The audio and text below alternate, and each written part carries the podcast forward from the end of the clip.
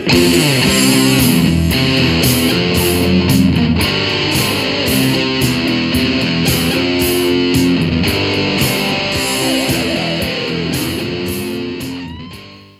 hi! Welcome to Someone Else's Movie, the podcast where an actor, writer, director, or nebulous industry figure gives a little love to a movie they didn't make.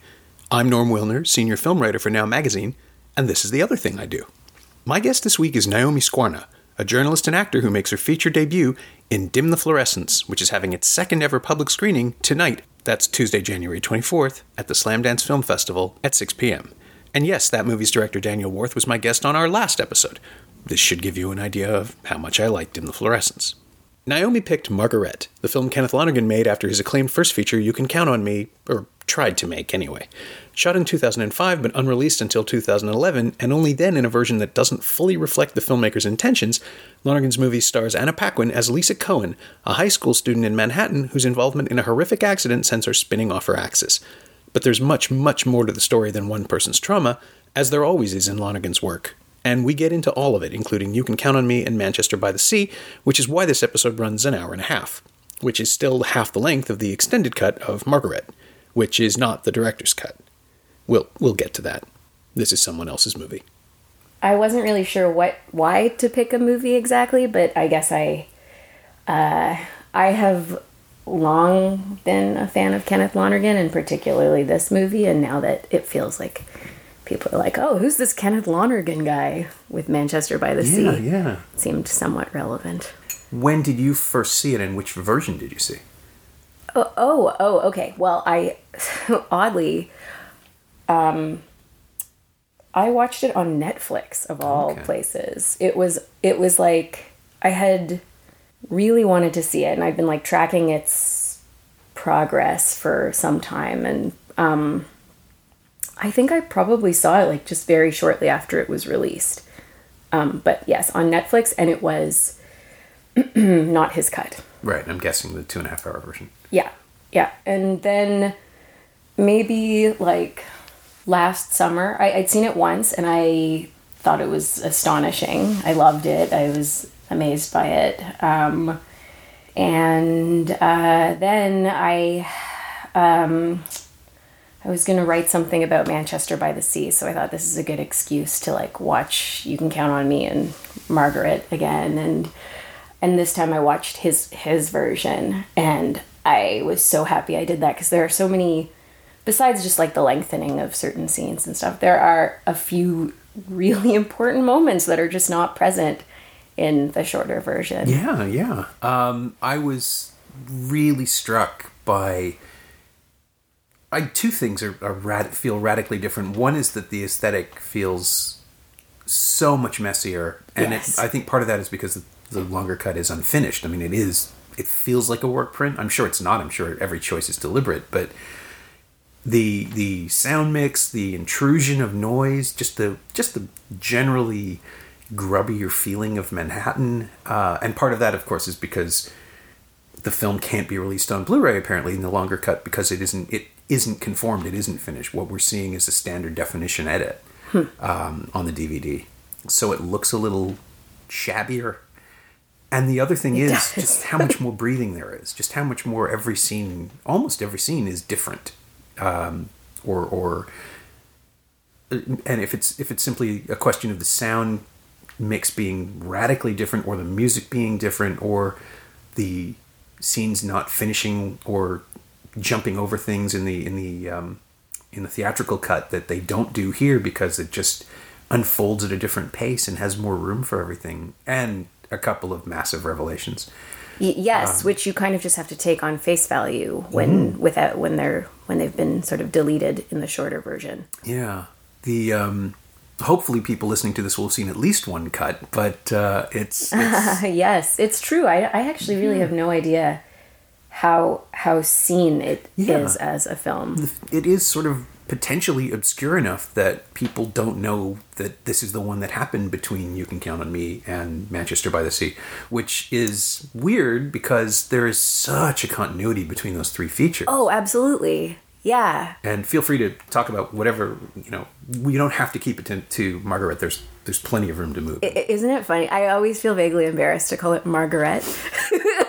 I, I'm physically doing it. I'm, men, I'm physically. I'm You're like you know that that's what it's called, but like but people don't know why. So I, I, I almost yeah I, I sometimes like um, I go back and forth. I call it Margaret around people who've seen it, and Mar- Margaret Margaret around those who I suspect haven't. Yeah, and even even that is weirdly self defeating. Yeah, Sure. As a decision part, it's like, well, the character's name is Lisa. What? You just everything about it fights easy understanding, even though it is really simple to describe to people. I mean, it's about a young woman, a girl, who is completely unprepared for life. Like that's how I was describing it.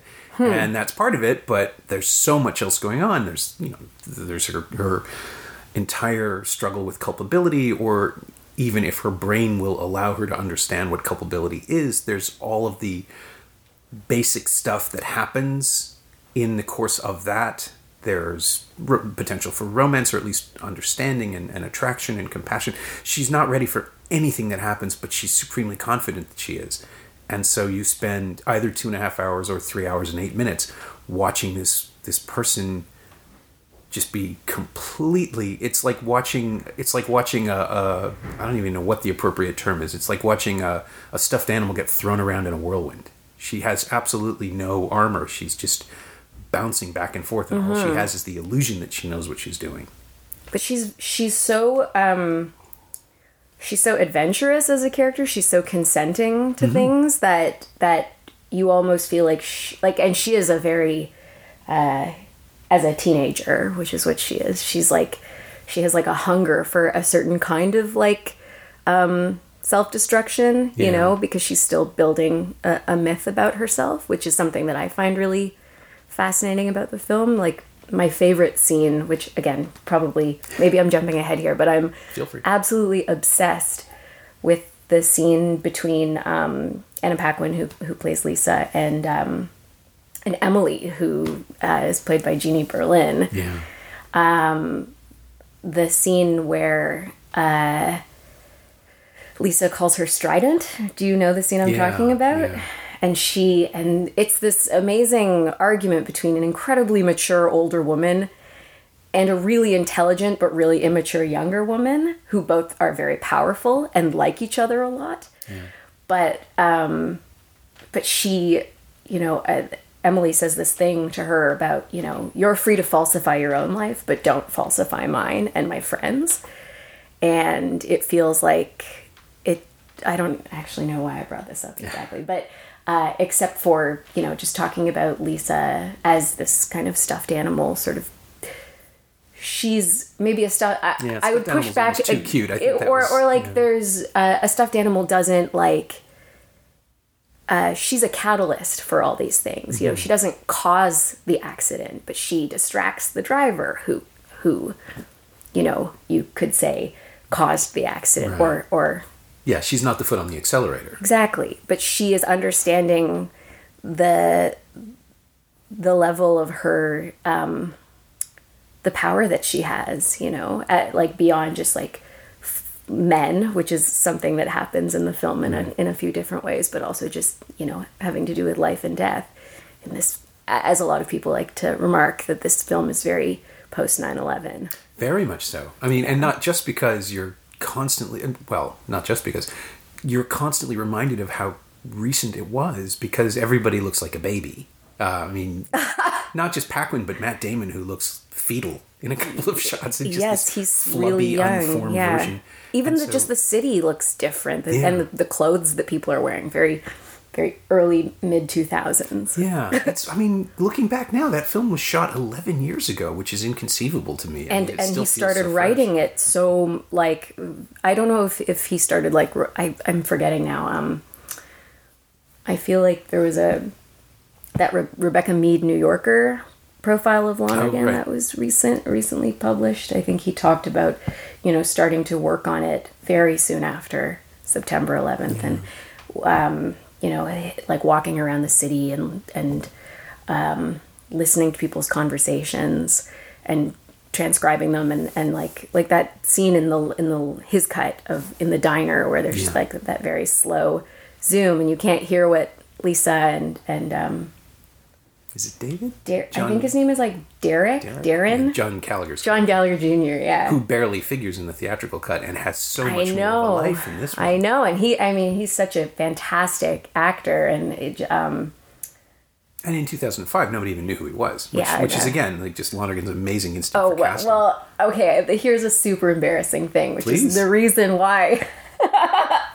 the reason why I was like, oh, I can't wait to see this movie, Margaret. I had seen You Can Count on Me a long time ago, and I Mm. liked it, but I don't think I really had an awareness of like the. And I'd read um, This Is Our Youth because I'm a, I'm a you know theater nerd. Um, I knew it was an important play, and um, but at like some point in the early 2000s i was super into this musical called spring awakening oh yeah, which john gallagher jr became known for because he originated one of the roles and he won a tony award and that was in probably about 2005 and i, rem- I remember like you know googling him every so often being like what's he up to he was in uh, he was in a movie called uh, pieces of april which is also Yeah. a, a good independent film I think that was the first time I was aware of him. I didn't really appreciate him, I think, until Short Term 12, but that was years Oh later. yeah, yeah. And then he was on the newsroom. It's funny, he keeps kind of getting breaks and then the the breaks sort of dissolve. Not because of him.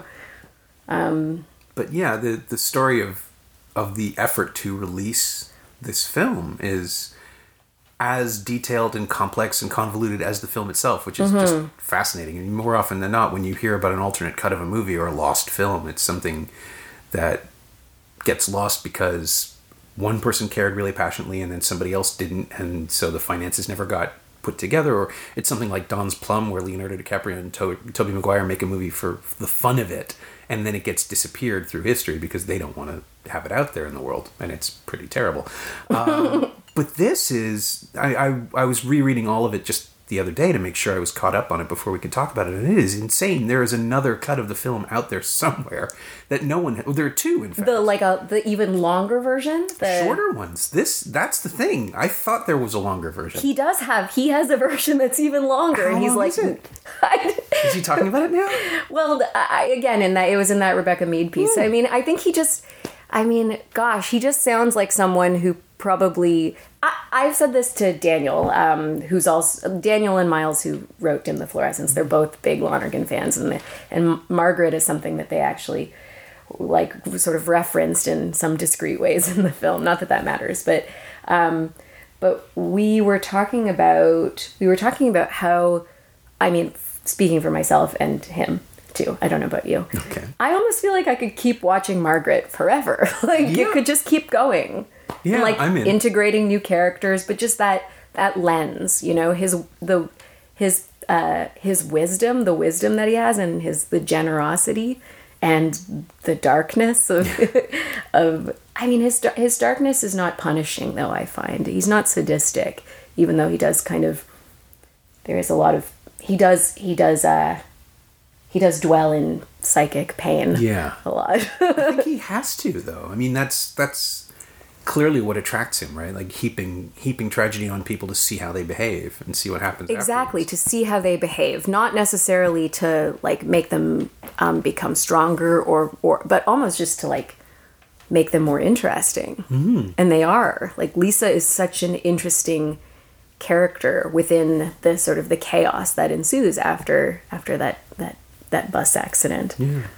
it's been fascinating running back and reading other people's responses too because there there's a stream of uh, i mean part of it is that the longer cut was saved by the team margaret hashtag that resulted in, in 2011 in some critical support and some ultimate grudging support from fox searchlight to send out dvds i mean this is this is the thing that i cannot believe. The guy who made you Can Count on Me makes a movie for for Fox Searchlight, and after all the legal wrangling is resolved, Fox Searchlight chooses to dump it. They they dumped it. I mean, they released it on two screens in in in America in October, or late September, early October, because the producer Gary Gilbert torpedoed a possible screening at TIFF that year. oh Yeah, this is in that big New York uh, Times Magazine piece from 2011 or 12 yeah uh, that details the, the just the. I didn't know that it got it got bumped from TIFF. I yeah, they were never got submitted uh, because he refused to sign off. That was the that was the Scorsese cut that was going to be submitted. So uh, for those of you listening who don't know about all this stuff, I'll try to keep it as quick as possible. Um, Lonergan was contractually obligated to deliver a cut that was two and a half hours long to Fox Searchlight. Same kind of rule that kept The Abyss from being too long in 1989. Contractual obligation is that you get final cut if you deliver it to a certain running time, and without that, you lose final cut and it can be taken away from you. So, the nature of the production of Margaret meant that the producer Gary Gilbert, who put up most of the money uh, or guaranteed most of the money for the shoot, meant that he had also the ability to sign off on something, or that he also possessed the ability to sign off on the final cut, which meant that he didn't like the two and a half hour version and proceeded to simply obstruct further editions, further iterations of the film. He gave it to the editor of Brokeback Mountain, and a two hour cut was created that no one has seen. Um, Lonergan hates it and refuses to acknowledge it. Uh, it. It exists, but no one has seen it. Searchlight said no, because they were bound to Lonergan because he managed to bring in a cut that was two and a half hours long.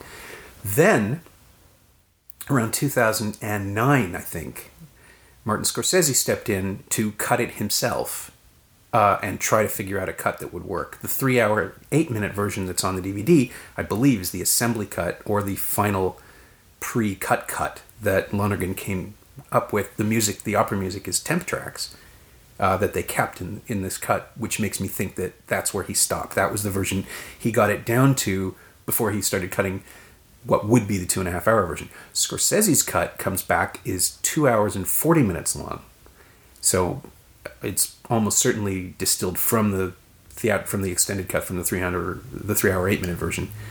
And whatever else is different about that is enough that they feel confident about submitting it to TIFF. Searchlight's ready to do it. Gary Gilbert says no. So it doesn't go to TIFF. Fox Searchlight finally just says, eh, they settled with him or he settled with that. No, they settled with him in 2011. The film is released, dumped onto uh, those two screens, gets a meager release in Canada. I know it played Toronto. I think it also played Vancouver. One screen, one week, gone. Then Team Margaret happens. There's a rallying of support in the US for an Oscar campaign, an awards campaign, any kind of visibility, a larger release. I think there was a grudging expansion into a few more cities in the US. Didn't happen up here, or it happened here when it happened in the US. The timeline's all screwed up on this because I didn't review it, and so I missed it theatrically. And then Fox Searchlight sends out DVDs to certain awards bodies, not critics, just the, the Academy and I think maybe the Hollywood Foreign Press. No, no nominations. They're mum about a release date for DVD. Usually, a film opens in the fall, it's out on disc by you know February, March. Margaret finally surfaced in July, only available from Amazon in a Blu-ray double edition with Blu-ray of the theatrical cut and the DVD of the extended cut. Neither of which Lonergan will call the director's cut because he cut both of them and he refuses to pick. So, that's the that's the info dump. But it seems pretty clear to me that the longer cut is the cut that he values. Yes, yeah, I, I think he's he's said as much. Um, and yeah, I think I think I read that he has a version. I think he just feels probably so protective and Yeah. so. At, I mean, he he admits that his his stubbornness and his inability to, to sort of finish the film, like played a played a significant role in you know all the the drama that happened between him and the studio and and I mean he uh, he couldn't I, I've been there he, it's hard to let go of something when you don't feel it's when you don't feel it's finished when you don't feel satisfied or supported necessarily in, in his case um, but yeah I, I'm pretty sure he alluded to there being like a an even longer version Did he talk about length? Like any kind of time? I, I he might have I don't remember. Okay. It was it was like it felt just um I'll have to I'll have to look it up and but I I got the sense that it could have been like an additional 30 40 minutes Oh, or wow. something. I think he just I think they shot so many scenes. I think I think they just they just shot so much. Yeah, it's uh, such a huge film. in that earlier New York Times Magazine piece, Josh Hamilton says that the script they did a reading of it before they shot it months before, and it took Oh, that's all right, day. Josh Hamilton's. Yeah, Yeah, he's in. He's in Yeah, yeah, and he's in Manchester by the Sea as well. I, yeah, I love his ensemble. Is is his his uh his, his sort of like Mike Leigh, like this this movable ensemble that sort of rotates through different kinds of roles. Yeah, and always somehow with Matthew Broderick is the voice of kind of flawed reason, I know. which I find really interesting. I think that's really interesting too. I have a theory about that. Oh, please. no, I don't. I don't No, know. come on. This is what this is for. It's but it's more of a conspiracy theory. Now you have to tell me. He is. He is. He is a. It's like the authorial.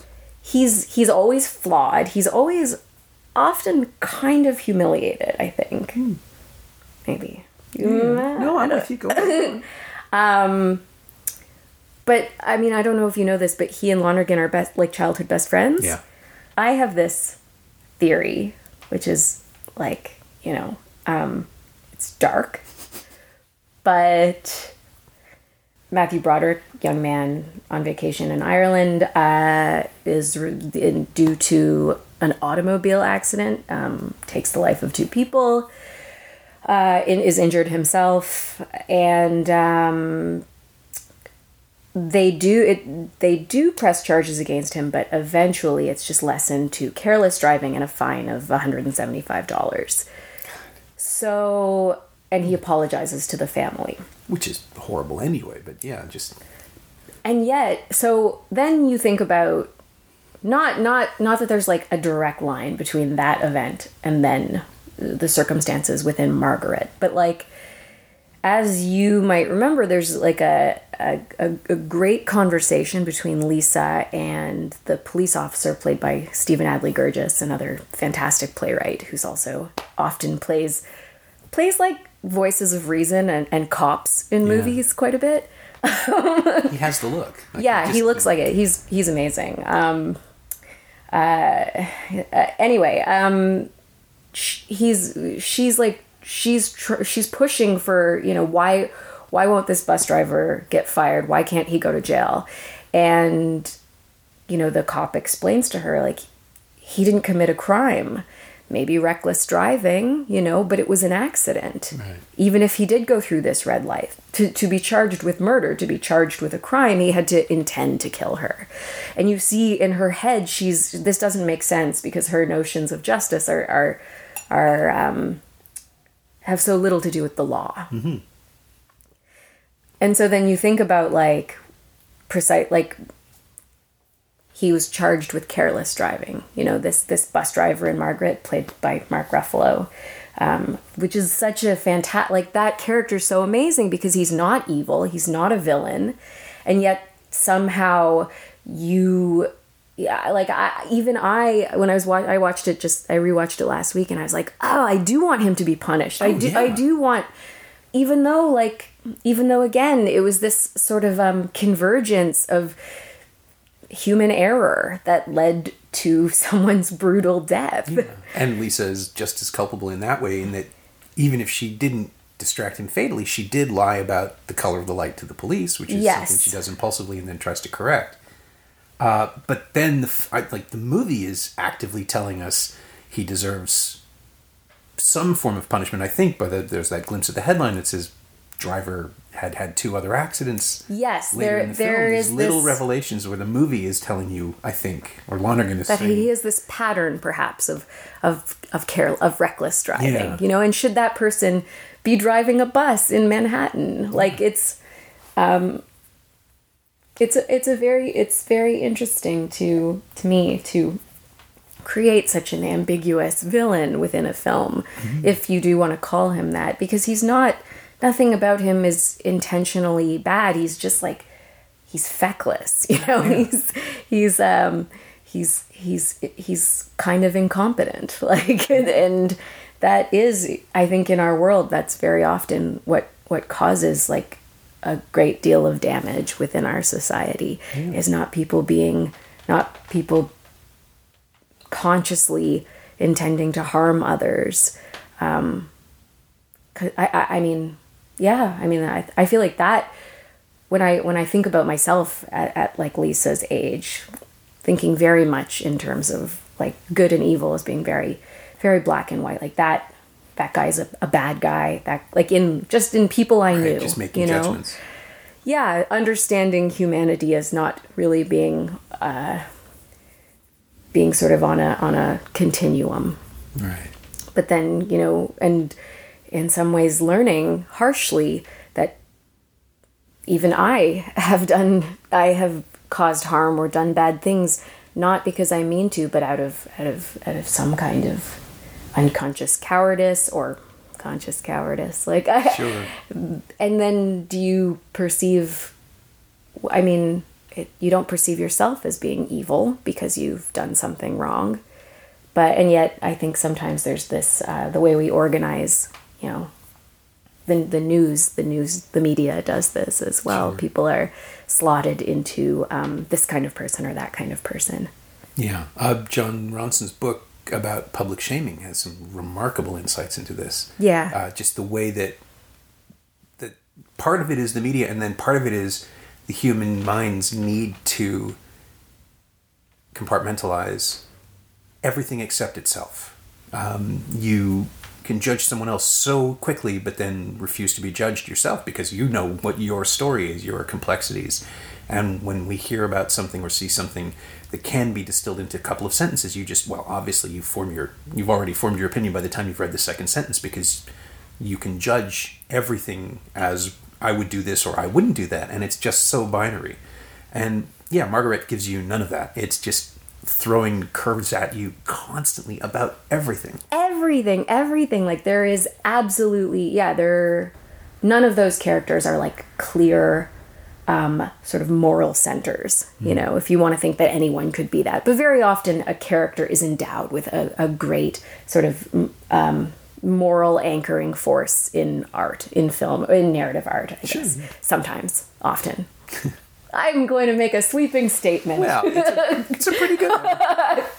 um, case could be made. But I mean, there's this thing in Mar- Margaret where he kind of abandons you within that. Like, I, I this time when I watched it, so this is the third time I watched it, I I became really really fascinated by the character of Lisa's mother, um, who's who's played by J. Smith Cameron, who is a wonderful actor and also Lonergan's um, partner, long term partner. and a number of interesting choices just in having her play the role because, of course, he casts himself as Lisa's absent father Yes, in Los Angeles. Yeah, he just I love the fact that he makes these weird I mean like an absent god appearances in his own work. In Manchester too when he shows up and just has he has that is a ridiculous cameo. and you just sit there going of course you would. Of course you would.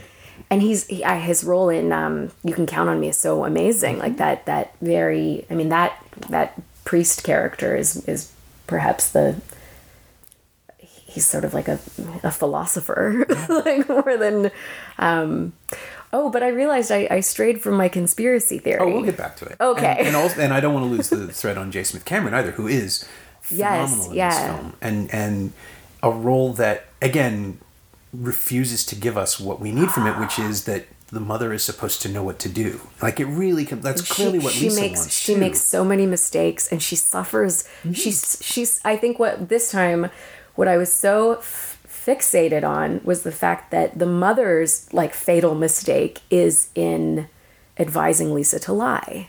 Yeah. And then and then lisa punishes her for the rest of the film until that final moment Yeah, and it's the right choice, isn't it? I mean, it doesn't feel like a mistake when she does oh, it. that's it a- feels like she's trying to support her daughter and get her out of something quickly. doesn't it and- feel but doesn't it feel easy doesn't it feel like the easiest choice It does, but I can see how a mother would want. You know, like the, the the impulse for her is to make it go away, yes which is what Lisa wants. She doesn't like at the time, at the moment.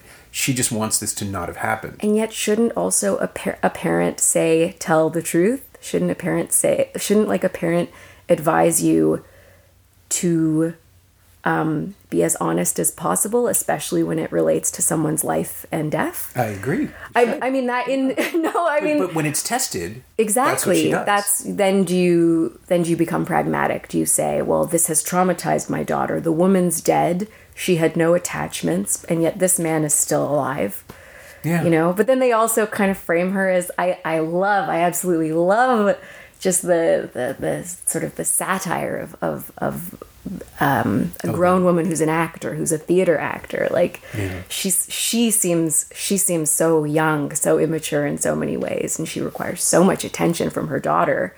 And at cer- at a certain point, and yet she's also such a lovely character too. she has the relationship going on with Jean Reno's character, which, Oh, yes. which goes in directions that are perhaps the most mature and intelligent. Like, just he's, I guess he's another truth teller in that he's someone who is presented as knowing himself and being secure in literally everything he does, to the point where he says at one point, you know, it doesn't matter if we don't if we don't appear to fit well together. We I like you and you like me, and that's an articulation of something that I mean probably happens more often in real life than in movies where people speak the truth, uh, romantic romantic truths to people, and they're that flat almost because it's it's the opposite of romantic, except that it is uh, a declaration of of intent. Uh huh. But no one knows what to do with it in Except, cinema. yeah, I mean, hmm, that's interesting. Thank you. yeah. I know, and, and I guess like that that makes me think of some of uh, another another part of the film that uh, one sort of an underpinning to like basically every m- micro plot within the film is like how mysterious they are. Like it, you said, you know that he has this statement where he's, you know, I like you, you like me. But as soon as you said that, I was like does she like him? Like you never really like she she kind of agrees and and he's she just sort of sticks around. she it's not even a question. she I mean you understand like or one understands that she's a, a lonely woman. She has a satisfying work life, but she's also being um, her daughter is kind of shutting her out a little bit. Um, she's vulnerable because uh, uh, something that they refer to a whole bunch is like uh, her my play's opening you know which is which at, at at a certain point is is played for sort of triviality. I don't know if you remember the the when they have when emily and oh i can't wait to talk about emily. Because that character is to me unprecedented in like any story. Like she's to me like the one of the smartest invented characters I've ever encountered outside of literature. Okay.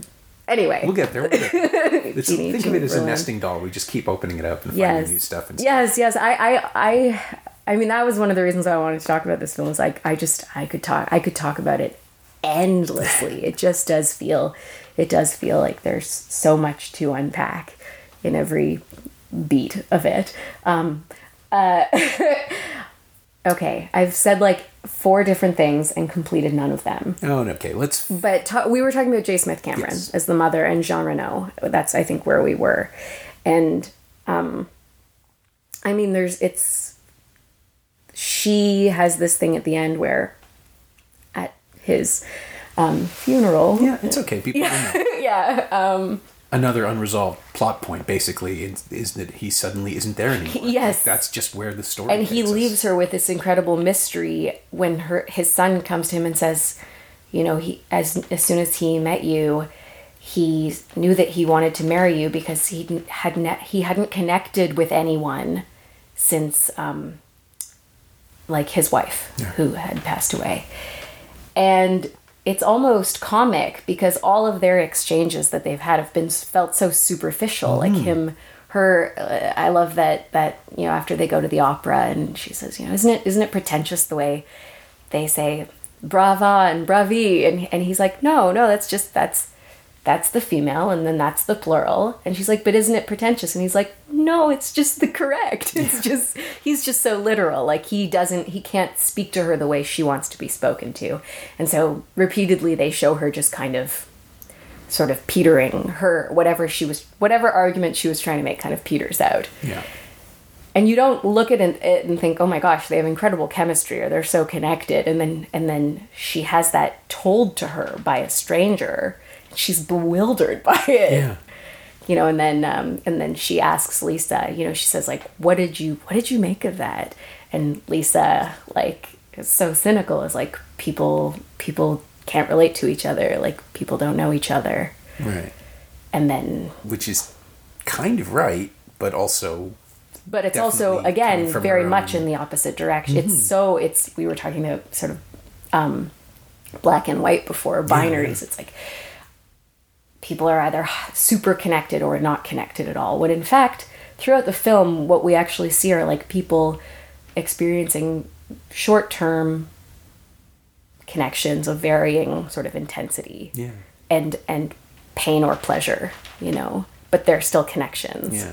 And but that, yeah that sense of, of life as a lattice work of connections and constant interacting and intersection comes out a lot more in the longer cut simply because Yes. the sound design involves us in the conversations of everyone literally everyone in the space is talking and you can hear bits and pieces of it they the, the diner scene is almost inaudible in a couple of scenes because this other conversation crashes into it Mm-hmm. and there's this constant movement through manhattan where the god's eye view of a number of shots where you just have the sense that you're watching insects moving around and yes each of them is going cars somewhere moving yeah. Yeah. like headlights in the darkness or or that beautiful opening sequence of like the enormous like tide of bodies in walking in slow motion and and again like you know accompanied by some profound classical song as as he like have you seen Manchester I by the have, Sea? yeah, okay yeah. yeah. And there's definitely a continuity, not only in the music, but that it struck me watching Manchester that everybody talks about how it's a film about grief. I think it's a film about guilt. I mean, it's about both, but it's about how how horrible it is to know you deserve to be punished He- and he craves punishment. Yeah, and, And yet- tries over and over again. Uh, and the and the idea that it's not about sadness for him anymore that it's turned into this weird martyrdom this self martyrdom yes yes that he must destroy i mean just the the um i'm i'm hesitant to spoil manchester by the sea for people Sure, who sure, haven't seen it yet. yeah. but i mean jesus christ the the need in affleck's performance and and, and in the character because it's all on the page just the need to pay for something that he Uh-huh. has been, and the, the same thing happens in manchester as happens in margaret where someone is told it's not It's illegal it's just awful I think they say to him that that happened to like 10 other people yeah, the no. same night the line is you yeah. made the same mistake Yeah. a million people made, Yeah. which is just even like even more of a dismissal. And they're they're all sympathetic and they understand that they want to they want it to, to be okay for him, then it'll never be okay. But they're everyone is trying to put the best possible face on it. Uh, years you do, later, you do also get the sense that late like that some people still he is still kind of a pariah though you know when they when he goes to the I- rink and they're I, like I'm thinking about that exact Yeah. scene, and I don't know if he's a pariah or if he is like. Do do people understand how culpable he feels he is, or do they just know the story about this guy that lost this part of his life? Which again, we can't really talk about. But I, I then there's it's also that ambivalent enough scene watching it over and over again. I, I Yeah. agree. I agree. I, I've sort of imposed some meaning that might may Mm-hmm. or may not be there, but then there, he also goes onto the ship to ask for work, and the woman is like, "I That's never want to see him again," and you don't know why. Could be for any And number that's of even reasons. before but- the, the revelation, right? We don't. we see yeah, I don't think you know why, what but you but you also That's right.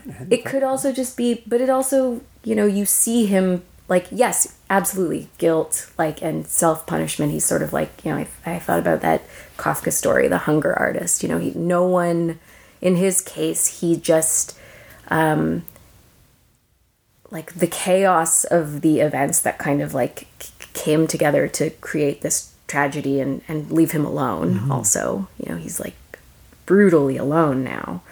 Um, he just has to but not only does he isolate himself but as you said he also like seeks out um, like punishment Yeah. typically yeah excoriation in, in Yes, in- yes, in and- public places. and de- and also just like denies himself like I was thinking it's something that i found really compelling about that film is that he you don't really see this very often when there's like a sort of a tragic male figure usually if he's like drinking if he's like um usually you see him like seeking comfort in in the company of women Yeah. to to put it euphemistically it's a romanticization of yes yes yes and it's like they and they they and there's like you know instead, what I thought was so interesting and so, um, um, so, so contesting ideas of masculine, conventional masculinity is you see him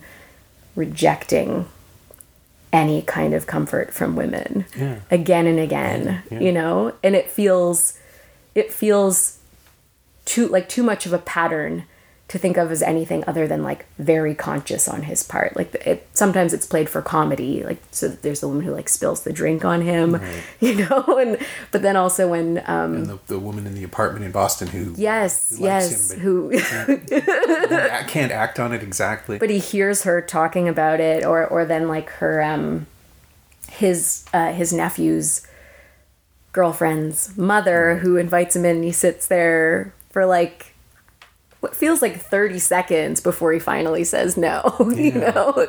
And it's just it's, it's this weird comic engine that drives the movie that people are attracted to the women are attracted to him and he won't do anything with it because again it's about self punishment uh, and, and reject and self rejection but it just it forms this amazing weird I, I, and I keep coming back to the screenplay because I, I um, the the TFCA awards were just last week as we're recording this, and, and Affleck was up for Best Actor, and we, we gave it to Adam Oh, Driver, okay. uh, and who is wonderful. And the argument I made against Affleck winning was simply that what Driver does is create the aesthetic of the movie along with the movie, and what Affleck does is an excellent performance of a script that is itself excellent. And you know, I think kind of anybody who looks at the floor and stands right is going to make that scene work. Affleck's very, Yes. very good. yes he yeah i the work agree is on the you page for me. for yeah it it's uh he got it was a great role Mm-hmm. and uh he he he delivered it very well uh, I agree. I, I think I'm also less likely to want to celebrate him. There is also that.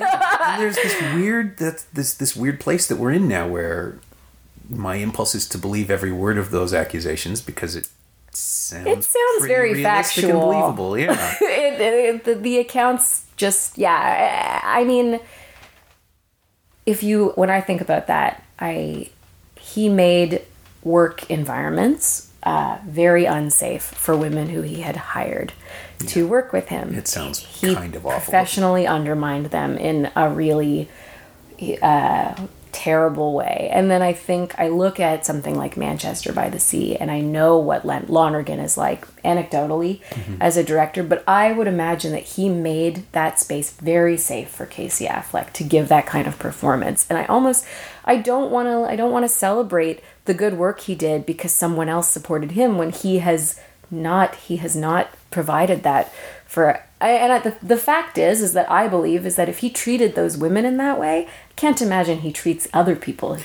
Well, works with very well yeah, either it just doesn't speak to a general personality. Yeah. right. Uh, The the the weird thing that I keep thinking about is having seen "I'm Still Here," which is the fil- the production where all of this supposedly happened. I can also see someone who isn't particularly mature deciding that you need to act this way in order to make the movie that he's making. But that's also bad. Like that's not a defense. Yeah. That's just equally stupid and ultimately just as misogynistic. Uh, there's no good answer to any of this except that he does good work with other people, and so awards bodies are more likely to overlook the personal stuff and you know just write it off as saying, "Well, it's still being litigated. We can we don't have to talk about it." It's just you, ah, you can't not. It, it's all part of it. And yeah, what he does in Manchester by the Sea is very good, but it's hard to separate that from this awful other thing he seems to have thought necessary to do as an artist. So, yeah. Fortunately, we're mostly talking about Margaret. So it's true it's claw our way true yes yes Uh, and uh, so so uh, that that feels like a good moment to come back to the because speaking of of um keeping sort of like the details of a, of a person's life separate from the work that they do creatively yeah. you know um matthew broderick I was going to say Matthew Broderick was a human being. I think he probably, Probably still, is. I've, I've met him. He seems pretty young. But I can only imagine that experiencing something like that, it was in his late 20s, I think. Um, you know, and that's still a kind of young, like formative time in one's life. How has that that that must color so much of Yeah, his life I can't imagine it ever goes away. How I, I, you know and if and then i look at something like margaret or manchester by the sea or even you can count on me all of which feature traumatic deaths uh, um, two of them vehicular. Yeah. one of them we won't mention because it's in the more recent film. Um, uh, but then like his best friend who uh, you know um, had this incredibly traumatic event not didn't happen to him but it it, w- it was something that he participated in. Um, he has these deaths on his hands in a way. Um, he through uh, like this strange legal recourse he paid a $175 fine and apologized to the family and is you know married to sarah jessica parker and makes movies and most a lot of people just kind of don't know about this Yeah. Life simply goes on. Yes. And so I look at something like Margaret, and one of the one of the final shots is of her and her mother, you know, seeing Mark Ruffalo drive by on the bus because after all that, he's still kept his job. Um, they've just bumped him to another route, and it does feel it is heartbreaking because you think you know oh he should have been at least at the very least fired, you know. Um, but I I sometimes feel like there is some that like that Broderick is some engine, some creative engine to Lonergan, and that by partic- by participating in these films, he's he has a kind of self awareness, or that maybe he's engaging in some creative penance. Mm-hmm. Again, this is I have no proof of this. Fascinated by It's- the idea, though, that he's cast him in all three films, always on the periphery. Like he's Mm-hmm. never had to engage with the characters he plays. Don't have to engage with the trauma at the heart No, of any of the no. films. Uh, and in especially in um, in Manchester, he's someone who is incredibly awkward and and apparently, given that the character is a is a either a born again Christian or a very very pious Christian, supposedly the most moral character in the orbit of the film because he also acts to protect his wife and does he is doing everything correctly but it's weird and off-putting Oh, there's a coldness and Yeah, a kind of or calculation. hyper control. yeah, and so he is remarkably for a film about ambiguity and and and refusal to provide closure. Manchester gives you the most ambiguous and strange character of all of them, and it's Matthew That's Broderick. true. That's true. That it's funny in that film that like Gretchen Mol.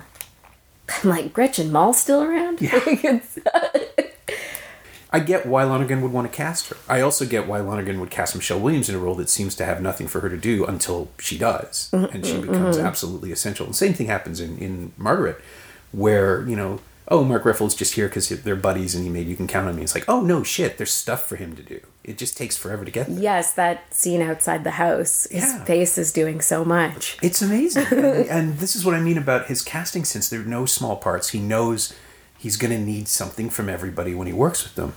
And so his decisions to put Broderick where he puts him seem even more considered.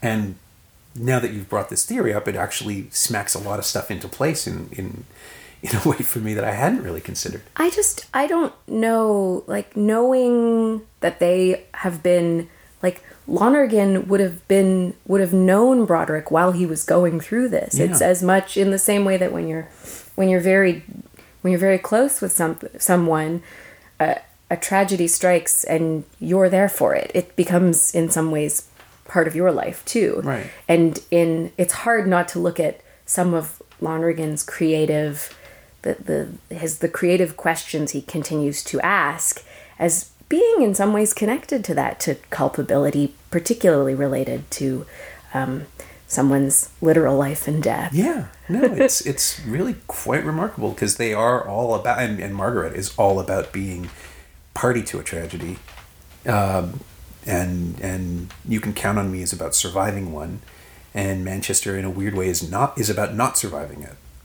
But there are like the three different or yeah or like surviving it physically. Yeah, but being so defined by it that, Yeah. that it it ruins you. And every character in the, even the characters who um, you know, uh, I can't remember. Was it Lewis Lucas Hedges' character? The, the Yeah, kid, Patrick, Patrick. Patrick is enduring his own peripheral tragedy. I mean, Uh-huh. he's just lost his father, and he's reacting to it more or less the same way Lisa does in Margaret, which is just to sort of push forward and still be uniquely selfish as a teenager has to be. I guess right. Yeah. There's no other way. But I love the fact that he thinks he's clever and the movie knows he isn't. That there are these little clues in Manchester. Every time he he's, tries to have sex with his girlfriend and can't, he uses a math metaphor, and the adults can see right through it. Yeah. Um, what was? How's the calculus coming? It's very frustrating. he's not as smart as he thinks he is, and I love movies that do that. Lisa has moments like that too. In in Margaret, yes where- yes yes she's or rather she's like she has more confidence and more personality and more like more like she's such a like she's such an appealing character. Like in one thing that they cut in in in the longer version is her like after she bumps into Matt Damon um, when he's on his bike and she's sort of flirting with him a bit and she's so awkward. Like she's just saying such like just like cri- like stuff that makes you cringe. And then as he rides away she yells something like like I made you laugh like uh like I can die. Like she just m- makes some kind of hyperbolic statement, like screams it on the streets of New York, like New York, like something that only you know a seventeen year old would have the and still be like, still know how adorable she is. Yeah. You know?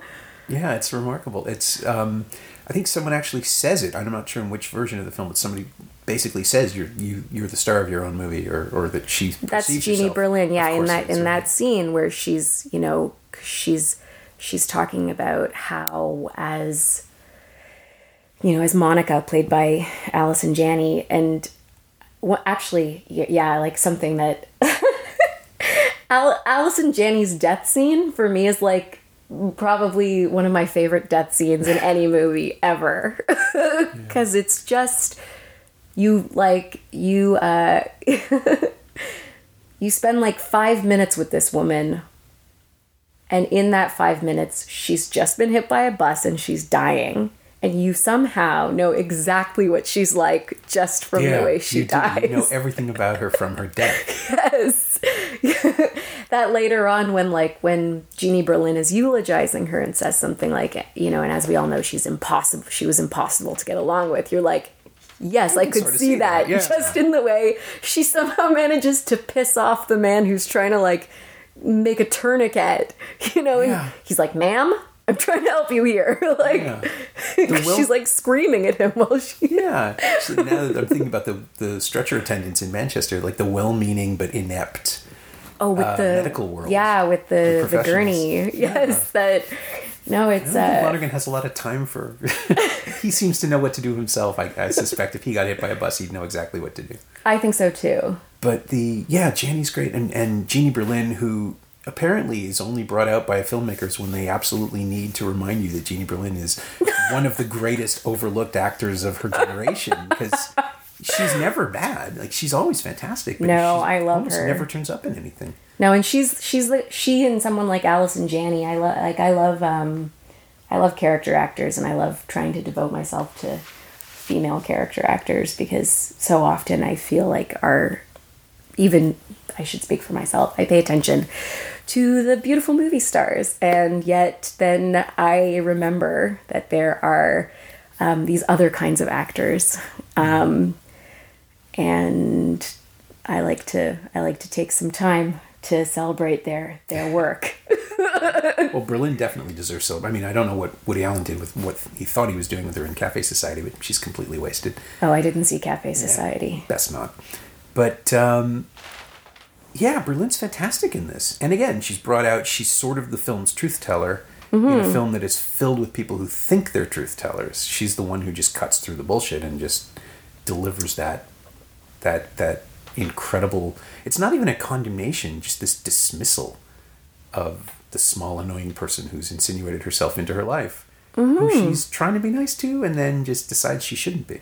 Well, it would it would be I I think about that and I think about how horrible if like if I were in Lisa's position, this woman who I admire, who I've who I've kind of like adopted as a as a sort of maternal figure, um, or who's been very like accommodating and like you know when she told her that she lied, when she told her that Monica was in pain and knew she was dying, these incredibly painful things to tell this woman's best friend who wasn't present at her best friend's death. Yeah. And it's like the moment that she gets angry at her is uh, not when she tells her something painful, but when she tries to, um, yeah, when she tries to make a story, when she tries to romanticize her her presence and say, oh, like I remember getting a chill when she, when she's like when Lisa's explaining like, you know, um, Monica said asked me to call her daughter who was named also named Lisa and I was confused because that's my name. And I think you know in in those last moments maybe I was sort of maybe I was sort of like I was sort of that for her. And there's and you just while she's been saying this like Jeannie Berlin's just been standing there watching her like just like stone like just so stony faced and then she's like oh so um like did did lisa did lisa's spirit like leave your body like after she died or, or is she still with you? Like sh- the sarcasm is so sca- so scathing like and yet like that like what lisa does in that moment is so it's so regular. Like i've i've probably did that i probably did something like that. I so identify with that mm-hmm. that desire to make something meaningful to write yourself into the story. And to also i think make it okay for the person who's listening to you to to give them that kind of closure because you know i understand where she's coming from. She's trying to make it okay for this woman to have lost her best friend and say that the death was at least you know in some way peaceful but she doesn't have the resources to really figure it out so she of course she makes herself the hero I mean, inadvertently, I think. I don't think she's doing it out of narcissism. It's just how her 17 year old head works. That's all she's got. yeah yeah it's it, it is it's it's meant to be something like comfort it's meant to be something like comfort to say um that that your best friend maybe had the feeling of being with her daughter her Yeah. her daughter who died um and also it makes me a kind of heroic figure because i got to be that person um so it's that it's it's both of those things both of which uh, Emily, like Jeannie Berlin, is offended by Yeah. because she at where she is in her life, she has no room for that that kind of myth making. You know, she's just um and you don't know anything about her. Yeah. Like it, there's a reference to her having children at one point. She you know, she like I think it's oh man, the he he cuts his his some of his um you know he often lets scenes sort of trail off but some of his like very quick cuts away always like end on a on a really good comic note daniel and i love the one scene where that like incredible scene where matthew broderick is arguing with the student Oh, the about about lear? Yeah. and is and he like angrily takes a bite out of a sandwich and a sip of juice and he opens the book and he just goes poor tom's a cold and it just like cuts. Like it's Yeah. but yeah jeannie berlin similarly uh, says you know like i'm i met monica when i was 19 which i know my children would find hard to believe and then i think it cuts away. But you know that she has children. You know that she must have she lives in this apartment you know this nice apartment but you don't know anything about her life you know that she's she's friends with this young lawyer for some reason who she implies that she's known since he was a little boy but so much of her story is just completely omitted I wonder if it's because I, I always try to figure out. I mean, in a movie where uh, Lisa's told that she thinks she's the star of her own movie, she actually is. Yes. This, this is her movie, more or less, except it's constantly distracted by everything else around her. I was trying to figure out if the if Lonergan doesn't show us more because Lisa doesn't perceive her as existing. I mean, so many of these characters only seem to really be present when Lisa is with them. We know nothing Which less is why it's kind of interesting that they do show those scenes between um, J. Smith Cameron, and Jean Reno. Like they, yeah, it gets away. there are some private, yeah, yeah things that she's not privy things that lisa's yes, not that to exactly that Lisa doesn't know. but so much of it is there for us I mean, maybe it's because in that case we're not supposed to fill in the blanks and wonder we need to know we need to see what her mother's going through um, so we can understand why lisa's handling it so badly you know like in Yeah. a strange way it's that that other thing about growing up is when you realize oh if i'd known that I would have acted differently. And then realizing, no, I was 18, I was an idiot. I would still probably have. Um, who was it? Oh, it was um, uh, Rian Johnson said the reason he made Looper was because he was offered the opportunity. Like somebody said, you know, with time travel, would you? What would you do if you could go back in time and see yourself? And it's like, oh my god, I'd murder myself. I'd, I was such an asshole. And this film is that kind of same echo. It's an Yeah. adult's film about adolescence and and and maturity and it has such a clear eye as to where Lisa is in her life that that's the thing that I find so incredibly uncomfortable watching it is just knowing that she's hopefully if she's lucky she's going to grow up and realize just how awfully she's behaved but she's not a bad person she's not a bad person. If anything, what you feel like, what I feel, I do feel like the film ends on, well, it's on, it ends on a very cathartic note with like the tales of Hoffmann and them weeping at the at the Met. You know, boy, that must have been crazy to shoot. um, you know, there's like this this beautiful like uh, you know opera which is so which allows for so much feeling. Um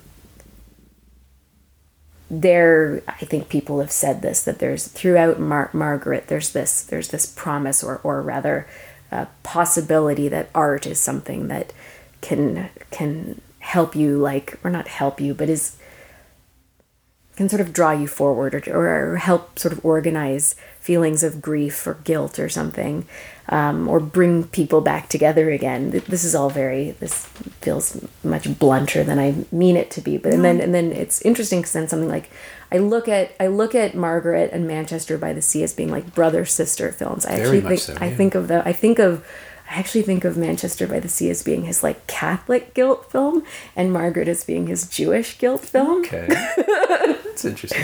Yeah, because the ultimately, yes, Mar- Margaret is the like. If you have to boil it down to a single uh, log line, it was just like, yeah, what are you gonna do? I think it really is kind of a New York shrug Yeah, yeah. compared to the heavy Boston grief and and portent and and and the incredible the the the the I had like the overwhelming silence of Manchester by the Sea is in in um there are so many like incre- there are like all those very comic scenes between like the cousins and the lawyer and Emily and Lisa all just talking over each other in the conference call like these these effusive Jewish women versus versus like taciturn Catholic men. Like true. Even before uh, character in Manchester dies, he is just quiet about it.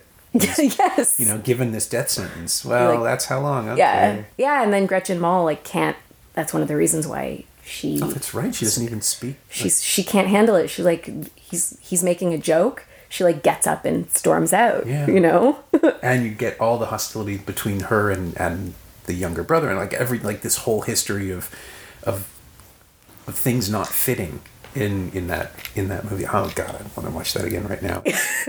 That's lonergan for you though. Like he's so good at this. He builds worlds and then leaves us in them. Mm-hmm. and then just rattles around for a little while and sometimes there's a revelation that changes lives and sometimes you just realize nope this is going to keep going and he doesn't care is. about exposition which is something that's nice. He he leaves it to you. Mm-hmm. he like you meet people and you don't know what their relationships are to each other Yeah. so you're you're like is is Gretchen Mol someone's sister? And then you're like, oh no no, she's the wife. She's the wife. So you figure these things out But later. She's the wife. Why is she leaving the room? She just found out about the like conflicting desires and Yeah. Yeah, it's fun, and you know he does. He he avoids to an almost. Well, I was going to say an almost frustrating point, but it's not frustrating, is it? He just knows when things need to land, and he lets you Yes. figure your way Yeah. to them. Uh, the the phrase "you can count on me" is never spoken in "You Can Count on Me." No, but it no, ends with that amazing scene where Ruffalo says, "What did I used to tell you when we Yeah. were kids?" And you just you know you start crying. yeah. I know what that is. Yeah. it's in the, it was it was on it was in words at the Yes. I know. but it's just he's so good at that, and and I'm I'm angry at him for only making three movies in 15 years because I want more. Well, you I- could go watch, you know, analyze this if you want to get more. no, of course. That's, Yeah. I mean, he, does say that the greatest thing in that New York Times piece, the the one from 2011, he does say that um, you know, he wrote that to get paid. Yes. And it went through 14 other writers after he let go of it, and so he doesn't consider it his own anymore. but I do want to watch it again now and see if I can find any connections. Like what what two or three lines of dialogue survived. Well, even just the the idea of it, you know, is which I don't know if it was. I I never read that New York Times Magazine piece, but I know from from the New Yorker piece that that you know um, his fam like his family, his mother and his stepfather were psychiatrists, and so that that idea of like a, a mob boss seeking Right. treatment. Two years before The Sopranos, too. Yes. Yes, um, played for comedy. You know, I can imagine that if had had Lonergan sort of made his own film version of that, it would have been a lot. It would ha- had a very different tone. I'm sure. Yeah. Cast. I don't know who who would have who would have been in Kenneth Lonergan's um, direction of, of, of analyze this. Which roles would you? Well, I mean, obviously, uh, do we do it in period? Do we figure out for 1996 or seven who you would have picked? Because that's interesting too. do you do you think do you think Broderick could have been the Billy Crystal character? Do you think Sure. I mean, why not? Um, Matthew Broderick as reason- Billy no Crystal reason not to. I mean, in analyze? So just producer, producer's error Matthew Broderick could have done it. Sure. Okay, and then Who would who, you would have been De? Niro? Um, Well, Billy Crystal, obviously. just bump it. Yeah, the straight one. Uh, in mid '90s, Kevin Spacey, maybe. Right after Seven, he had the edge. He also we knew I, I wanted to I want to take from Lonergan's. I want to take from Oh, his from the existing- from, from his ensemble that he likes to work with. Ruffalo would have been too young. Although he could have done it. He could do anything. Basically. It's true. I believe in Ruffalo in that way as well. Yeah. He's um Is there anyone who's even old enough who has the appropriate age range for this? that's true. I guess like He doesn't have a lot of older male characters. Like Reno's probably the oldest person of the three films. and probably in during analyze this he would have been a bit He would have just come off the professional. He was yeah you're right those were very peak form Reno. was was that like 98 99 or like mid 90s? 94, 90 so- oh 94 Ooh, okay i was, I Yeah. was Lo- Uh, Analyze this is probably I'm thinking 96, 97. peak Reno Peak Reno. uh, it's a thing. I think so. totally thing. I think so. I thought he gave a very like understated comic performance in Margaret. No, no, he's great. He's exactly. I mean, he he's the casting is exactly what it needs to be because he's this put together European gentleman, but he has these really kind, sad, sour, soggy eyes. Mm-hmm. So even when he's being kind of, you know, Asperger's-y in his diagnosis of things, you see that there's something in there. Yes, yes. That that behind his simplicity, there's uh there's like a, a warmth that she can't even she can't even really like she doesn't understand Yeah. because for her everything is can the for now I'm forgetting Joan. Joan is is uh, J. Smith Cameron's name. Everything's so conditional. Right. or you know and this is thinking I, I think about how like so much of who she is is defined by her profession as an actor and um like her identity her personality relies very much on the cues that people give her. And so she just can't she can't seem to quite read his cues.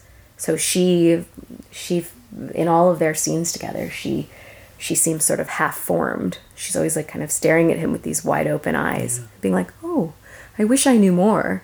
She says that a few times. Yeah, she's Like, hoping for just further data. yeah. How to respond. she doesn't know about his country. She doesn't know about opera in the way he's talking about it. So anyway yeah. Again everybody has more every there's there's more to see and more to be revealed about every Yes. one of these characters. And it's beautiful because you do have a lot of i find i find i have such curiosity about all of them which is a great gift i think as a storyteller if you can make all of your characters that interesting. Yeah. Yeah. You lean into these movies in a way that or i do anyway in a way that i don't Yeah. for a lot of other people's.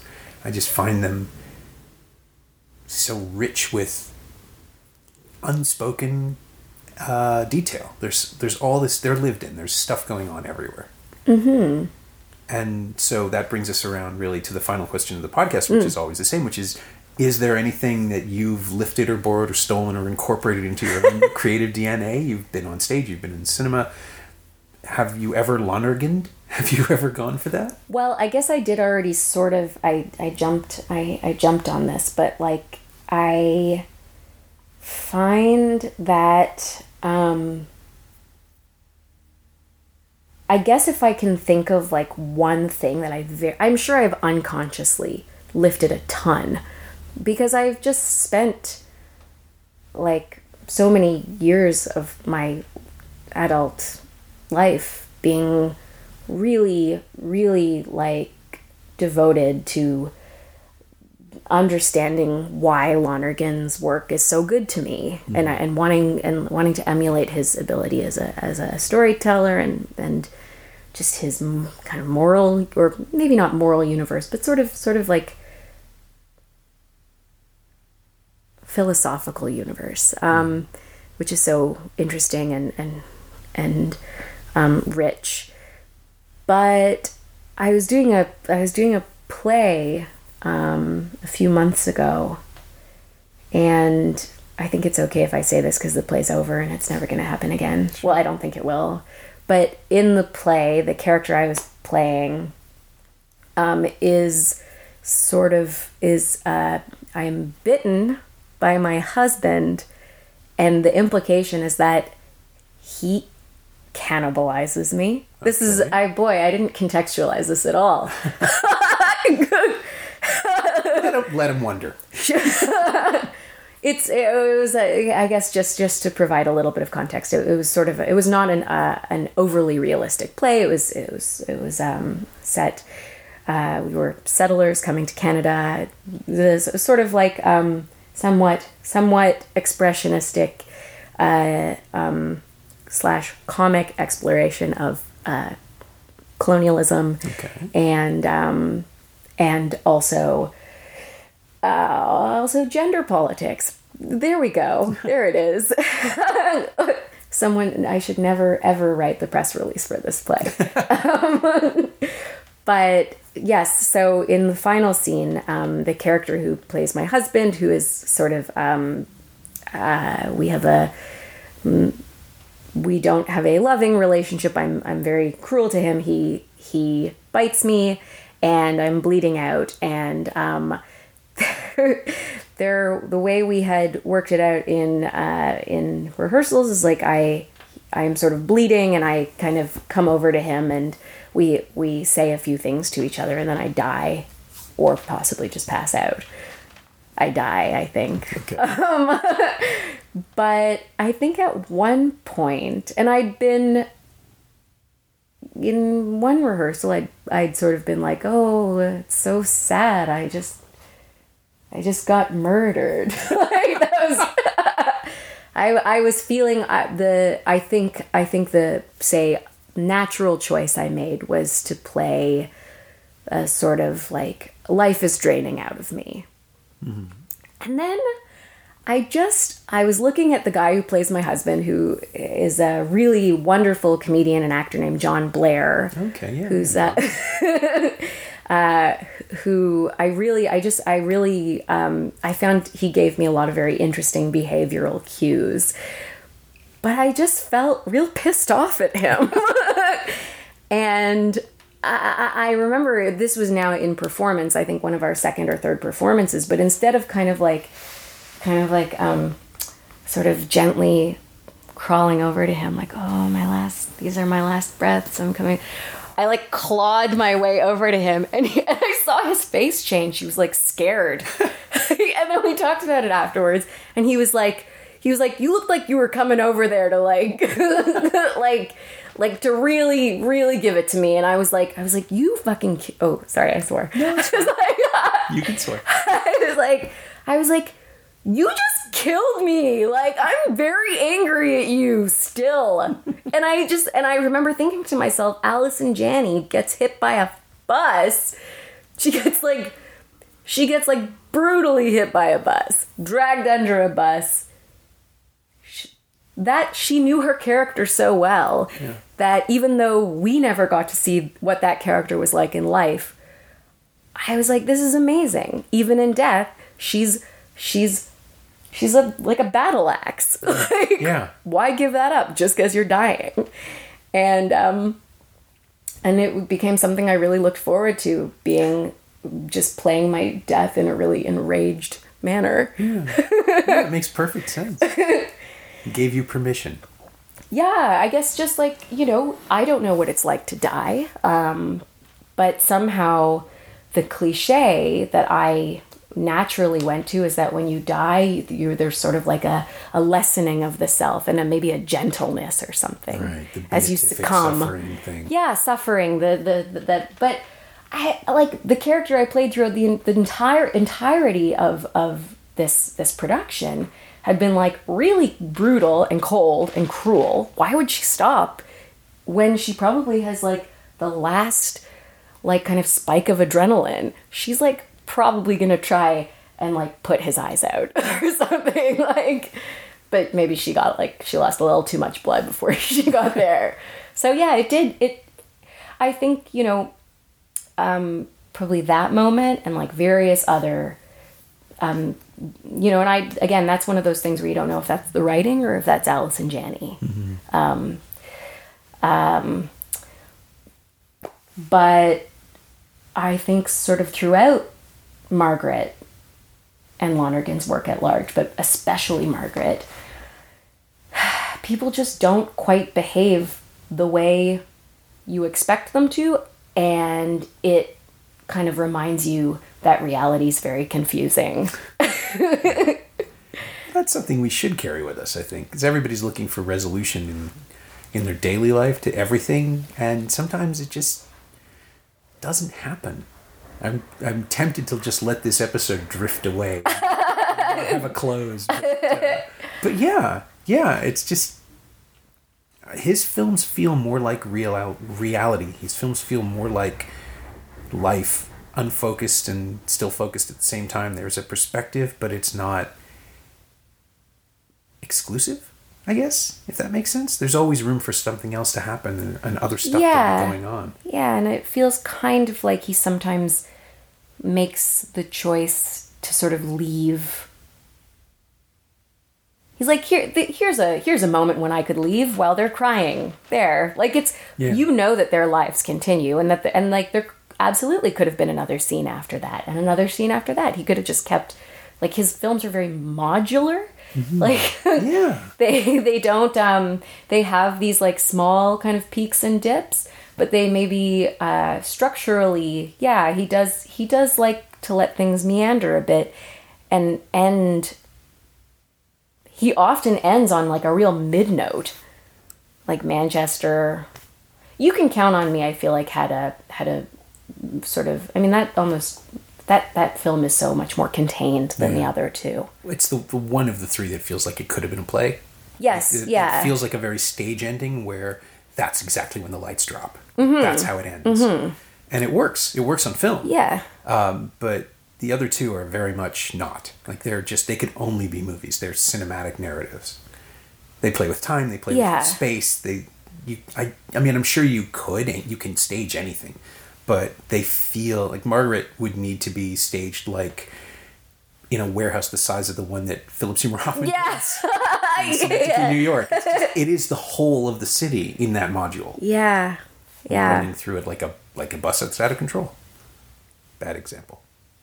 I do love though that I do love that Margaret ends in, you know, with an opera house, a theater. You know. Well, you were saying earlier when you were talking about about the music being the clearest. I think that's. I think that art is the truth teller in this movie.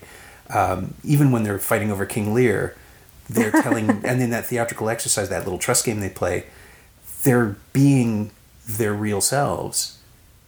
Only in moments where performance is in play or where art is in, is in the space with them.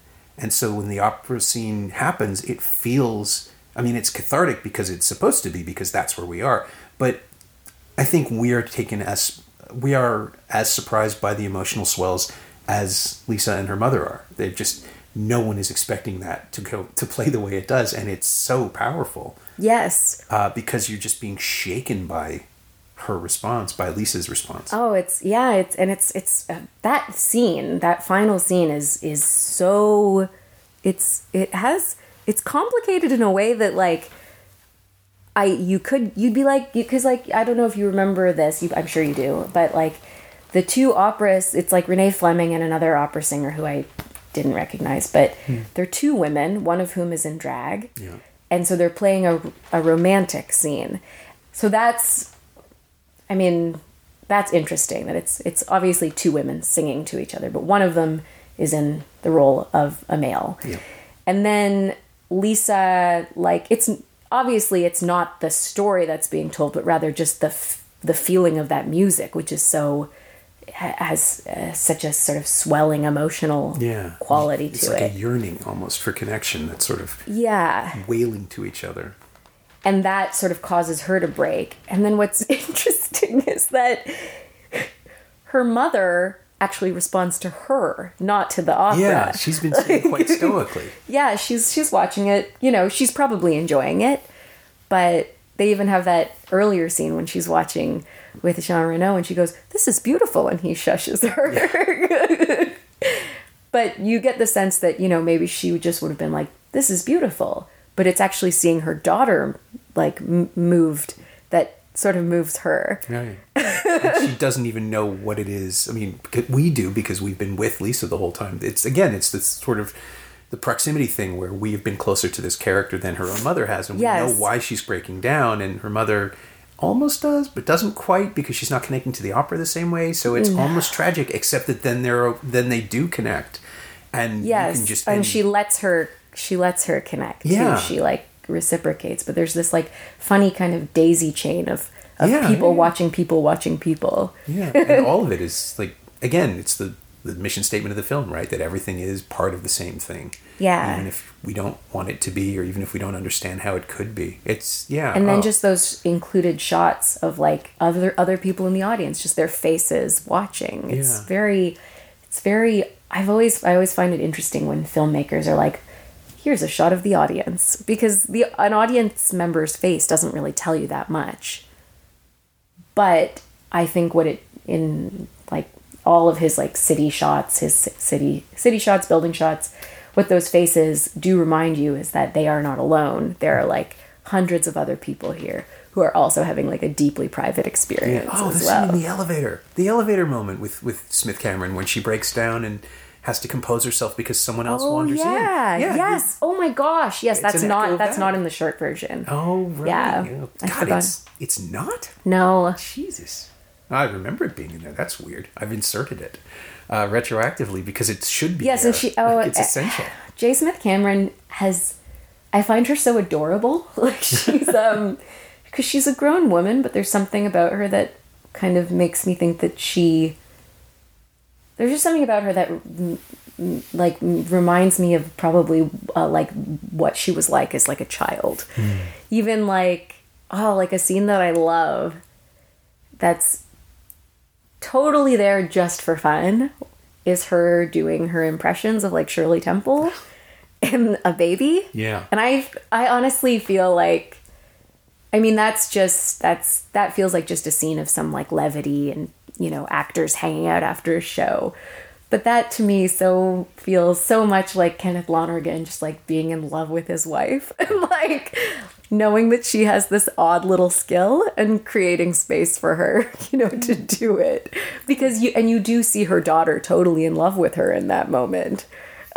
as as I feel too when I watch that scene as well cuz she's just so brilliant in that tiny way. Yeah, and he's hung on to this and found a place for it. Yes, He yeah. to show us. and then to like that elevator scene she's so good at, at just kind of um dissolving in in really really like deep sadness and then also just kind of like going uh, like arcing arcing through when someone comes in and like just kind of after like 12 seconds having like that sort of like serene smile on her face again she's she's a she's a really she's a really special actor i'm glad i i i uh i'm glad she's on rectify which which is uh, a show that Yeah, I just wrapping up now, isn't it? The last yes season? i'm uh oh is this the last season? I think it's. I think it's actually just finished.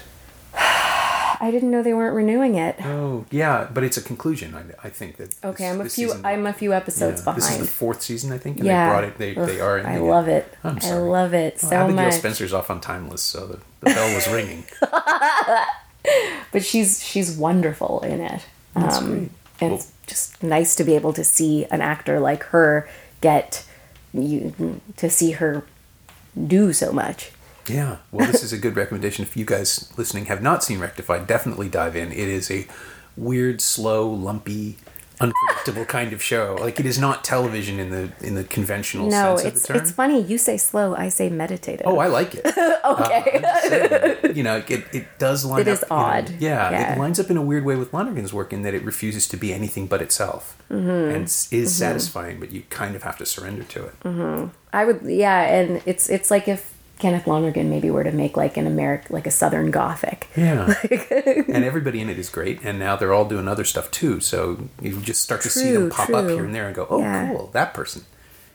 And um, it's also, again, you know, something we didn't talk about with Lonergan, but I mean, Rectify is, is a very interesting show about um, faith, about, say, Christian faith, but just any sort of spiritual faith. It, it, it sort of traverses that, that um, world very generously and, and philosophically. And I would say that, uh, I would say that in Lonergan's films as well, there's a kind of like it's sort of like humans um, trying to find faith in things when God is probably absent. there's there's a there's a real spiritualism in all of them, I think, if not if not like clear religious inquiry. Yeah, I just I want to believe that all of these people are going to find their way out, find their way back to something, you know, out of the out of the clouds that they're under, out of the the misery that they're in. Yeah, yeah. And part of that I think I mean Margaret ends on this note of of them being out in the world, being surrounded by other people, being with each other, sort of um not not imprisoning themselves in solitude, which Right. is in Manchester by the Sea, you get the feeling that he makes a kind of soft compromise. Like he doesn't Yeah. stay, but he also doesn't quite leave. He he creates space for his nephew to be with him. Yeah, those you know? final shots where it's ambiguous as to how much time has passed as well Yes, yeah. gives you a sense that maybe not peace, but at least solace. Something is something yeah, is moving forward. he's he's kind of he's softened a little bit, even just in allowing the boat to have a second life. yeah, Because you get the sense that had he not been pushed, had he not, uh, had his brother not committed this strangely merciful Yes. act within his will, you know, that he would have just stayed in that little apartment in Boston and kept having these um, sort of menial jobs um, and probably would have become more and more alienated from everyone. um, but through through a, like through a lot of people kind of pulling him back and and like even just a little bit of consent on his part he it does sort of end on a more hopeful note yeah. It's weird. The more I think about it now, I'm thinking that all three films are about people who have support systems that they don't understand. That they- that's that very true and they also kind of don't want Yeah. also or like they're they resist a little bit Oh, plenty resistance. Yeah, especially Yeah. in Manchester. I think that's the thing that's sharpening as the film Yes, as, he, as his career goes on. Oh, I also think. I mean, again, this is me being, but uh, uh, I also feel like with Manchester, it's so much about so much about like masculinity and, mm, sort of. I mean, again, this is all very um, uh, speculative on my part, but those those men not feeling permitted to accept help from each other. Right. or even say admit that they uh, are in pain. Like they can express suffering through like getting into fistfights or something but but like that yeah. Anyway but that's that's that's just my that's, that's an opinion. It's a pretty valid one. yeah My thanks to Naomi Skwarna, who you can see in Dim the Fluorescents if you're in Park City tonight, Tuesday, January 24th, at the Slamdance Film Festival. And if you're not there, keep your eye out for it on the film festival circuit because it's really something. And thanks to Ingrid Hamilton, she knows what she did. You can find Naomi on Twitter at a woman squarned, all one word, spelled like it sounds.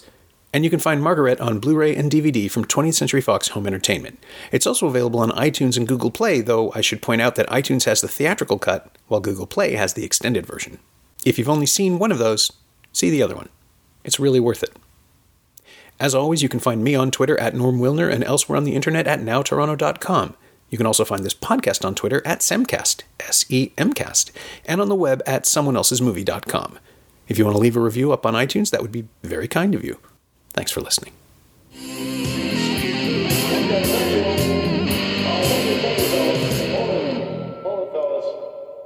I'm afraid you're just too darn loud. I'm Laura Palmer, host of Island Crime. Season 6, Sweethearts, is the story of three teenage girls who were all murdered in Victoria, Canada within about 12 months. So she was scared. Something out there scared her. You've just created the playground where predators can really thrive. She was a 16 year old girl. She was a sweetheart. Listen to Sweethearts at frequencypodcastnetwork.com or wherever you get podcasts. Find your frequency.